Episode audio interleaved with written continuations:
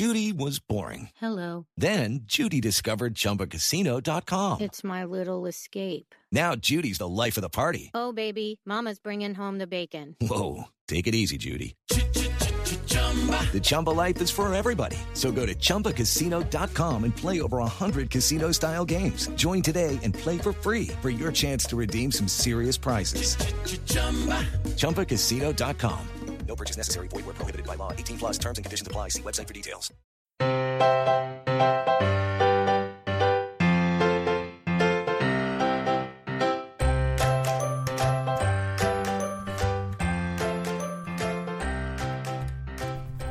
Hi, everyone, and welcome to episode 351 of the Professional Book Nerds podcast presented by Overdrive. This is Jill.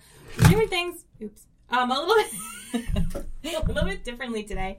Um, I don't have Adam here with me, but I have my friend Sydney. Hi, Sydney. Hi, Jill. So, um, as I'm sure you have picked up on from previous episodes, I have a book out tomorrow. I can't wait. I can't wait. Sydney was one of my early readers. Oh my gosh, so good. You guys, you are going to lose it. It's so good. So uh, we decided, I decided I didn't want to be like interviewed normally because that's boring and I've done that before. Um, so what I ended up doing was getting questions from listeners like you. So thank you to everyone who sent in questions. There were some duplicates, so I kind of merged everything together.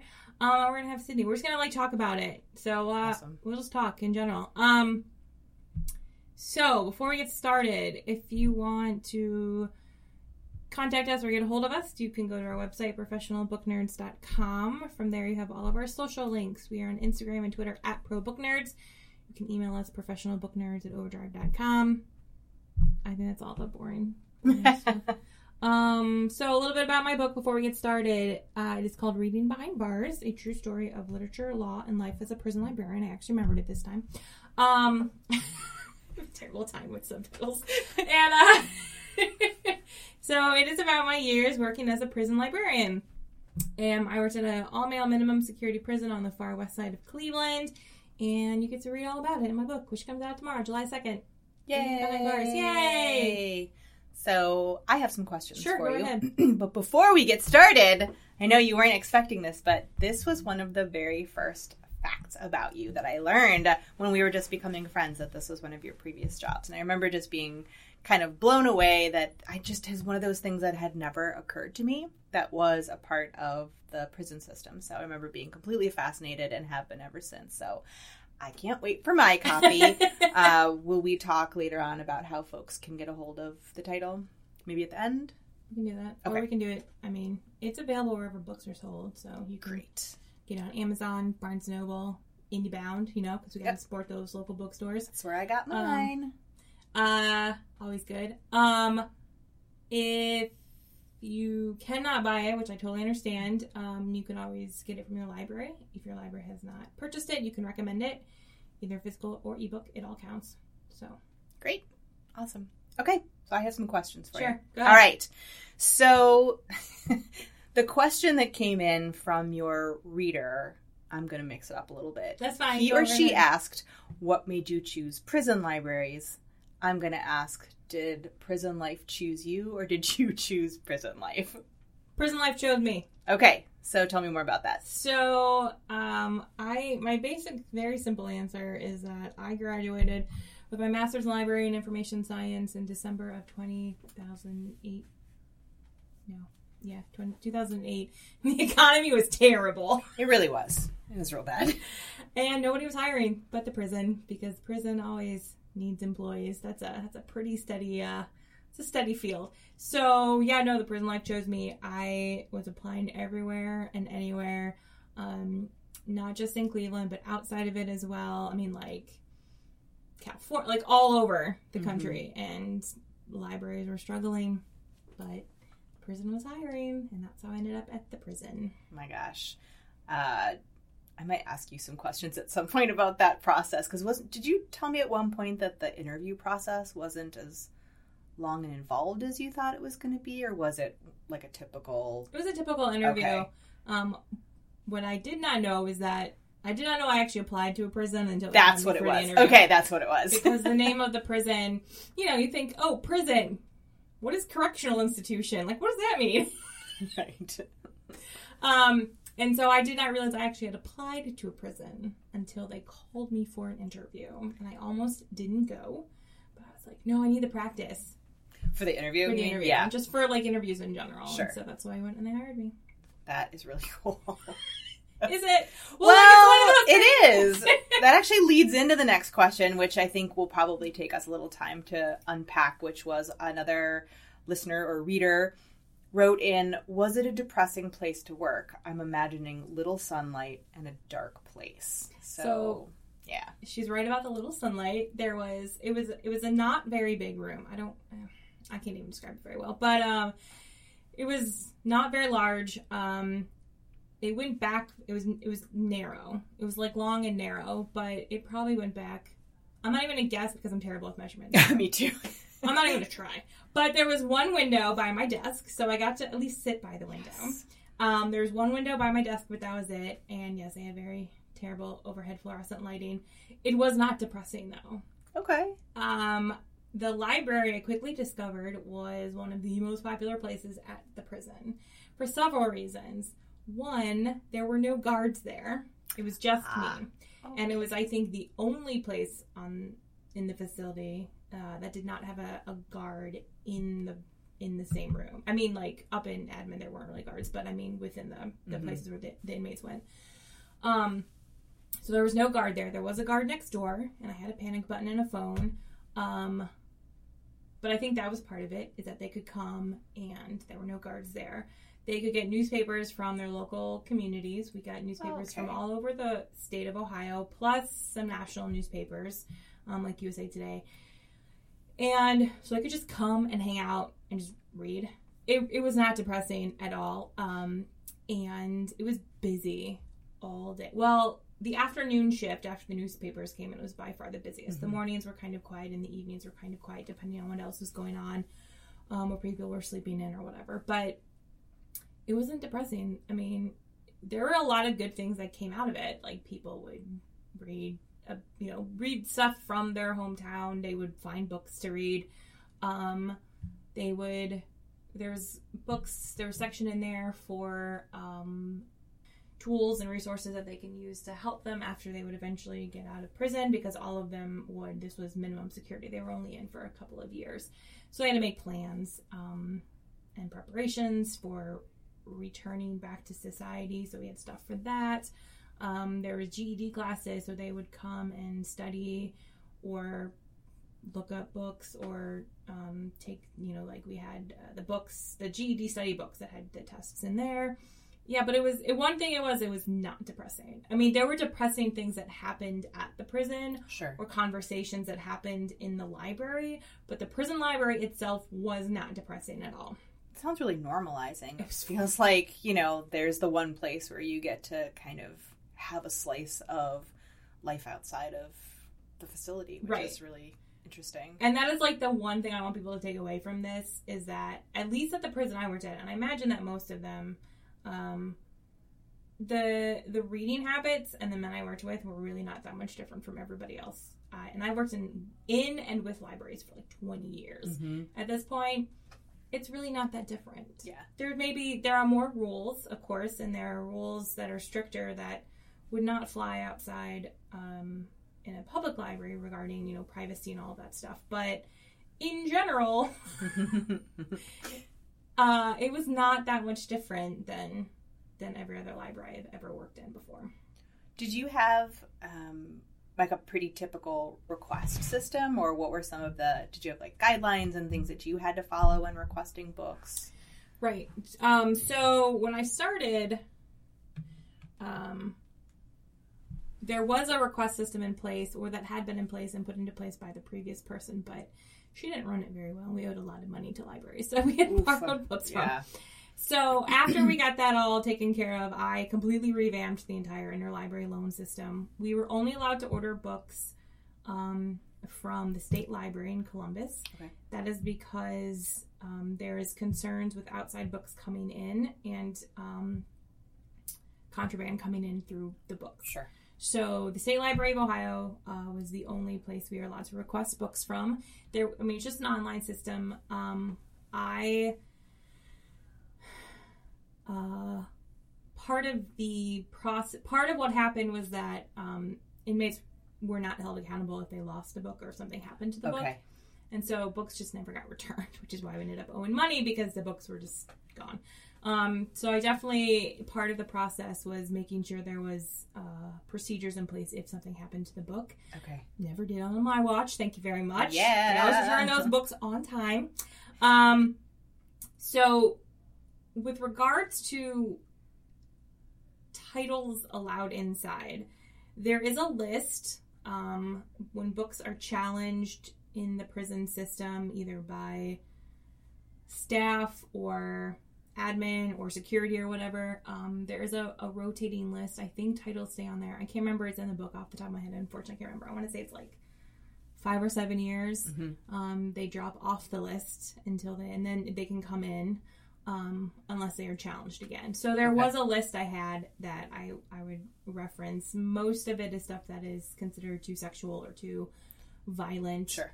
Um, those things were not allowed, but it was it was like a title by title basis. Gotcha.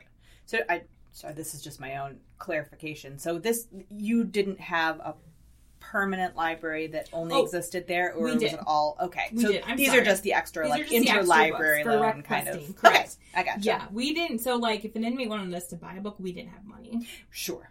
So a so they, system. they had to they had to loan it. We did have a permanent collection, um, just not Not a lot, but yeah, it's something. But okay, what was? Did you have like one or two titles that were the most popularly requested or the most popularly read that you can remember? Yeah. Oh yeah.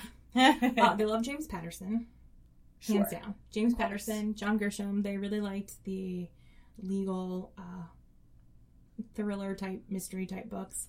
Um, the Left Behind series, Oh. Oh. by far, by far.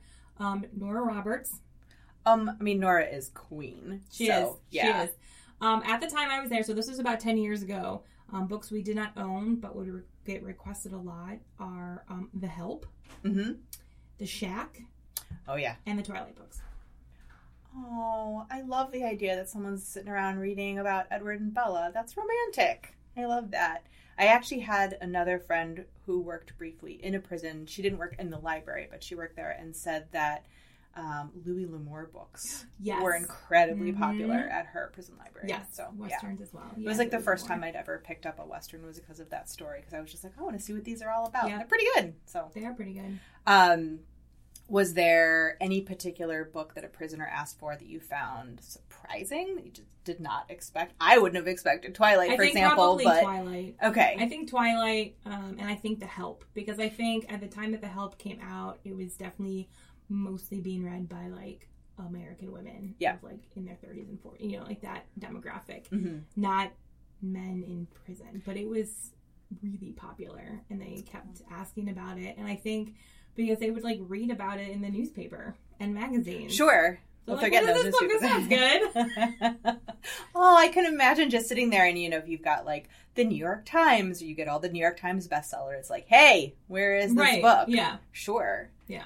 I wonder if the loan periods were longer. I mean, where, was there a list somewhere where it was like, okay, well, we've gone through all our holds at the state library. Now the prisoners can have it, or were they kind of merged They into merged those lists? in. That's good. Okay. Yeah, they would have like a yeah, they would get kind of merged in, um, which is how I think normally interlibrary loan systems work. Yeah, I would just like put in the request, and when it became available, they would send it our way. That's good. That's even more normalizing. Mhm. You don't want to deprioritize. No, yeah, no, Humans, just you know. in.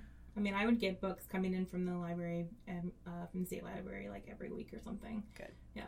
Okay. Um, did you have any scary moments that you're able to share that wouldn't spoil the book necessarily, but that was one of your reader questions? It was scary books. Um, scary moments. Um, I didn't have moments that left me terrified in that sort of way.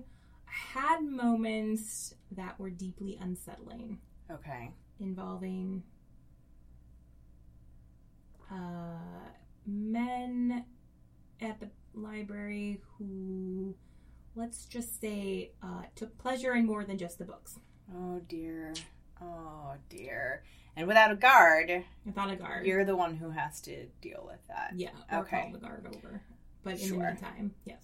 That I, I can imagine you. I mean, good thing you're a writer because I can imagine you trying to come up with some special language on the phone to tell the guard what's happening. So, I- yeah. officer, so and so. Yeah. Here's the issue. So that happened more than once. oh boy, that's upsetting. Yeah. That's upsetting. Okay, yeah, I would. I'm gonna count that as a scary Yeah, moment. Check. it wasn't like check I mark. wasn't. I didn't fear for my safety. Kind Yeah. of scary, but it was deeply, deeply unsettling. And there was definitely moments when I knew my dad was reading my an advance copy. I was like, Oh, "Oh God. God, Dad's gonna read all Oh, about no. that." Okay. oh my god. Oh yeah. What did your parents think at the time? um. Oh. Okay. So I did not tell them until after I interviewed. They knew I had an interview. I specifically did not tell them where. My Sure. mom picked up on that because she was like, you know, you didn't. How did your interview go? You didn't tell us where it was at. I was like, well, it was at a prison. I wanted to make sure I had all the information before I was like, hey, mom and dad. Right. Um, my dad thought it was the coolest thing ever. Um, I think my mom was nervous for me Sure. while I was there. My dad thought it was great. I was like a party trick. He's like, my, my daughter works at a prison. Oh a my God. librarian. Totally. You've told me about your dad in the past, and now I can totally see that. Oh, Just yeah. Him just being like, my kid does this. So that's pretty much That's yeah. But I think my mom was worried and scared for me the entire Sure. time I was there. How long did you work there, all told? Uh, it was about two years. Okay. Wow. Um, so another reader question that I think is a nice segue from that are is, do you have any thoughts on the prison system ever having, after having worked there? Oh, I have a lot. I'm sure. It's actually less about the prison system and more about our criminal justice system, Uh-huh. um, which we can talk about this for a while, and I will give you a little bit of background. As like, I know you chose me because of timing and because you know I'm also interested in podcast hosting and other things. We're good friends. Uh, but what you may or may not know is that my husband was a public defender for that, many yes. years, and his father worked in the prison system. So I have thoughts as well. So I think it's important to point out that because I worked, I, I said I worked in a minimum security. I specifically worked in a prison that was known for its substance abuse programs. Oh, great. So um, judges would send men there who were convicted of drunk driving and drug charges. And there were other crimes in there as well. There was some domestic abuse, some um, like identity theft, if it got high enough of a scale.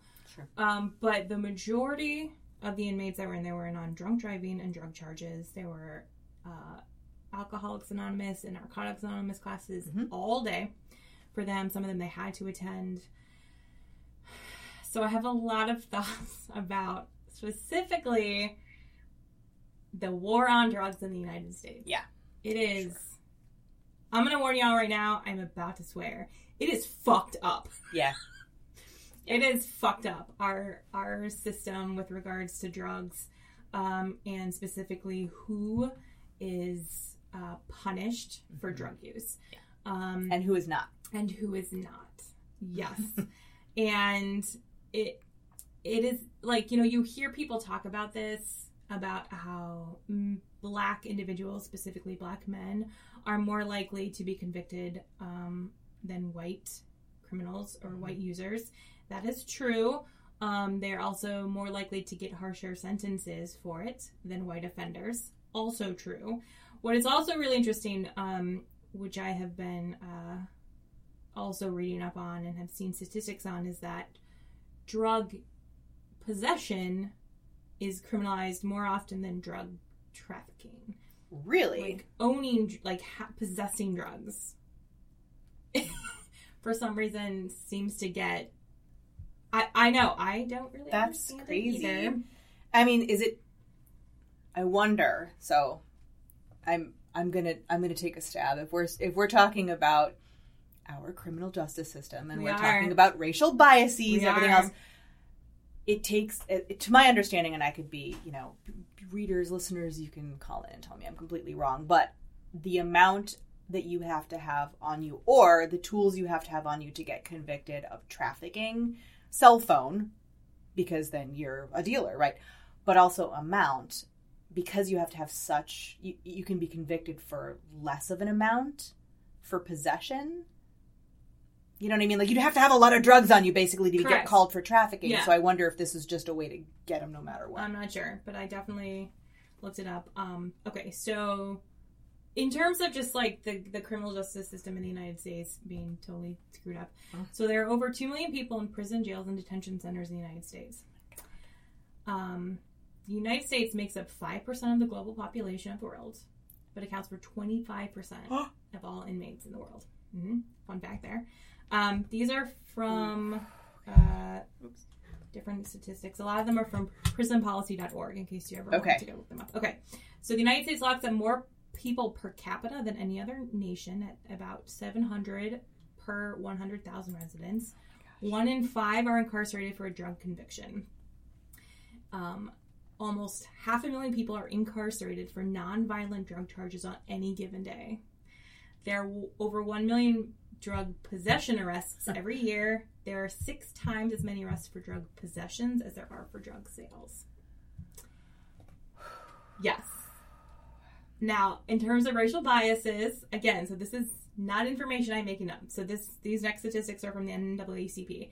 African Americans and whites use drugs at similar rates, but imprisonment rate of African Americans for drug charges is almost six times that of whites. I'm gonna flip a table. I'm gonna straight up just flip a table. Yeah. Yeah. Okay. So Well,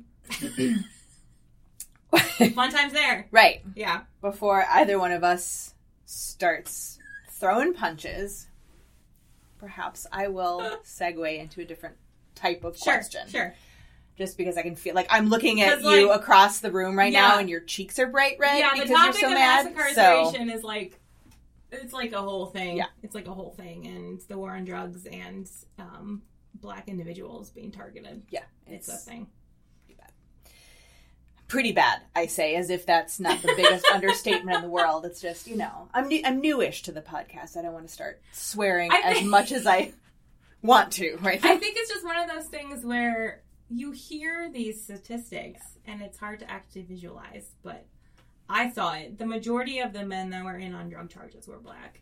And that's not because blacks use more drugs Right. than whites. The Right. statistics show that they're the same. It's just that black and African Americans get punished at far higher rates than they do than their white counterparts do.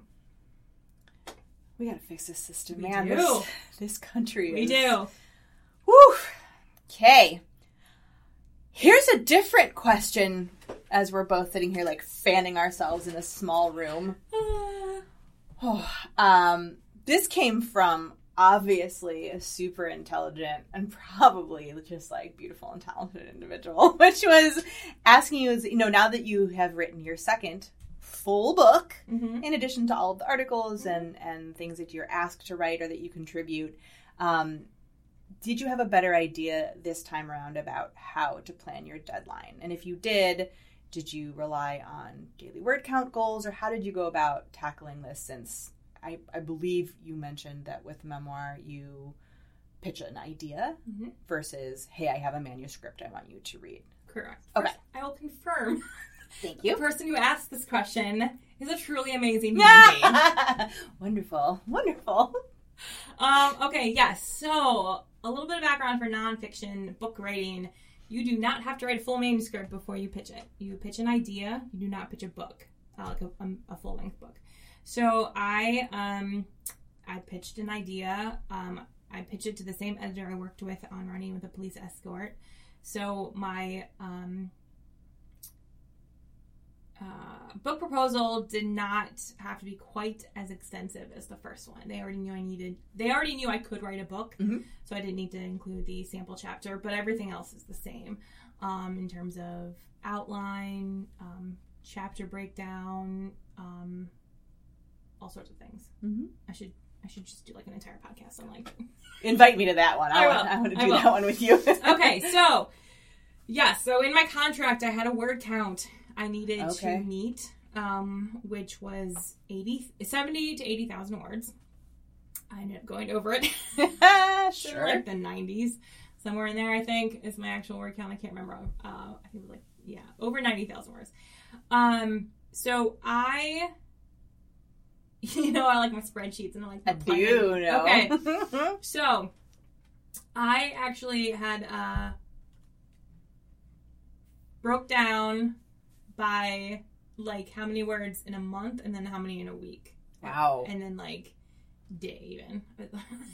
You So I- road mapped that. I That's did. I amazing. mapped it. It was the only way. Yeah. Because I knew from writing the first book, I was like, oh, if I'm just focused on 80,000 words, it It's is gonna feel- yep. terrifying. Oh my gosh, yes. It is terrifying um, and feels insurmountable. Even though I had a year to write it, uh, it feels so insurmountable, especially as more time goes on and you're like, I've, I've only written like 2,000 words and I have 80 to write. So, yeah, so I broke it down um, and had a, uh, figured out all that. Um, so I knew my daily minimum of what I had to write. And I was usually pretty good about hitting that. Sometimes not, sometimes more. So Mhm. it, as long as I could stay somewhat on track. And so in my bullet journal, Yes. I had um a chart with where I needed to be each month to still be on target. And then so that was the right column was where I needed to be and then at the end of every month I would fill in where I actually was. And I was usually ahead. I mean, I finished months earlier than I needed to, which is good because then I went through a review process. Sure. Um but then I also had in my bullet journal I like colored in squares. I had like made um, a full grid of 80,000 what 80,000 words looked like in little squares. nice. And then I would just color them in as I went along. Oh my god. I know from experience how satisfying that is. We had this grid that we had to fill out when I was teaching and it was I don't remember I, I don't even remember what the original idea of the spreadsheet was, but it was also little squares and at the end of it uh, I made a copy of it and I turned it into how many school days are left before summer vacation. There you go. I color coded those uh, uh, as well. Do you, um, uh, just a kind of a question, I know be- because we've talked a lot about fiction offline, I know that you're considering writing some fiction in the future. I Mhm. don't know if that's a big spoiler. You can cut it It's if it fine, is. Um, do you think that you would have that same process? Do you think that that is a process that is unique to memoir writing or to, to nonfiction, I guess, in general? I'm saying because can you, I'm not saying that it is not a creative process, but I feel like having the story and having some of the the tale told because it actually happened do you feel like that enabled you to meet that word count a little bit simpler? Do you think you would tackle it in a different way if you were world building i guess i should ask? Um no, I I have used not quite to that same extent, but I have used beat sheets okay yeah where you fill in sort of a projective word count and whether it's you know 80,000 words 90 whatever you put it in and it will formulate for you the various um, plot points Mhm. you know where you should be Where you should be. yep in terms of the first act the second act third act and then specifically in like various genres. This i won't spoil but various genres have yes. well-known Mhm. things that happen that you have to hit that traditionally hit at certain points. And it'll tell you um, so the beat sheets will be like you should be they it figured out it's based on the amount of words it's figured out it breaks it down um, based on that. So if you put in less words or more words you'll be at different page points yeah so I've, I've used that. I've not done it in quite the same way because i was just very focused on an end word count sure. goal. Um that yeah it was approached differently than with fiction but with the fiction i definitely just used the beat sheets. And again that's all very fluid. It's Yeah. more suggestion it's a guideline Sure. than anything else. Um but i definitely take advantage of a some kind of organizational process that Mhm. lets me know i am on the right track That's awesome. I mean, I always learn from everything we ever, whenever we talk about the craft. yeah the um, craft. the craft. But that's exciting. I mean, those were the user questions we Mhm. got, and some of my own, obviously, threaded in. Is there anything that you'd like to leave listeners with as far as um, things to consider, things you'd love for them to be thinking about while reading your book, whether it's about publishing, whether it's about the prison system, etc.? No, I think we touched on the two major things, which is one that the men I worked with and their reading habits are not that much different from what we have outside. And then that our criminal justice system is broken Yes. and needs some fixing. Um, and so, you know, when you hear about people who have been incarcerated and maybe are struggling afterwards, Mhm. um, you know, that's really a hard stigma to shake off. Sure. But just sort of consider there might be other things at play in there that landed them in, in prison. Yeah. Um, yeah, those are my two, you know, again, if your library doesn't have it, you should suggest it. yes. You should do it as a book club. It would make a good book club. Oh, wait, did you have to come up with reader questions? Do I remember you saying something about that? I did. My um, publisher, I have no idea what, where they are. Okay. Um, but yes, um, I, I know publishers will sometimes put together book club questions that book clubs can utilize. So um, somewhere out there, There are book club there questions. are book club questions. Awesome. Yeah, That would be I great. think that's it. All right. Well, awesome. I can't wait to read it. I uh, obviously am going to bring it into work and have you sign it Naturally. as as we do, and uh, I look forward to everything that comes after. I look forward to talking to you about it as it comes out. So hopefully we can do a follow up some point and just be like, so "This is what I thought. Yeah, Definitely everything's still broken, but this is great." sure. And uh, looking forward to the next adventure. Yeah, thanks. Yeah, of course. All right. Bye, everybody. Readers can sample and borrow the titles mentioned in today's episode from Overdrive.com, and our library friends can purchase these titles in Marketplace. Professional Book Nerds is proud to be an Evergreen Podcast signature program. To learn about other Evergreen podcasts, visit evergreenpodcasts.com. Our podcast is produced, recorded, and edited by Adam Sokol and Jill Grunewald, and presented by Rakuten Overdrive. For more information, visit professionalbooknerds.com. Lucky Land Casino asking people what's the weirdest place you've gotten lucky? Lucky? In line at the deli, I guess? Aha, in my dentist's office. More than once, actually. Do I have to say? Yes, you do. In the car before my kids' PTA meeting. Really? Yes. Excuse me, what's the weirdest place you've gotten lucky? I never win and tell. Well, there you have it. You can get lucky anywhere playing at LuckyLandSlots.com. Play for free right now. Are you feeling lucky? No purchase necessary. Void where prohibited by law. 18 plus. Terms and conditions apply. See website for details.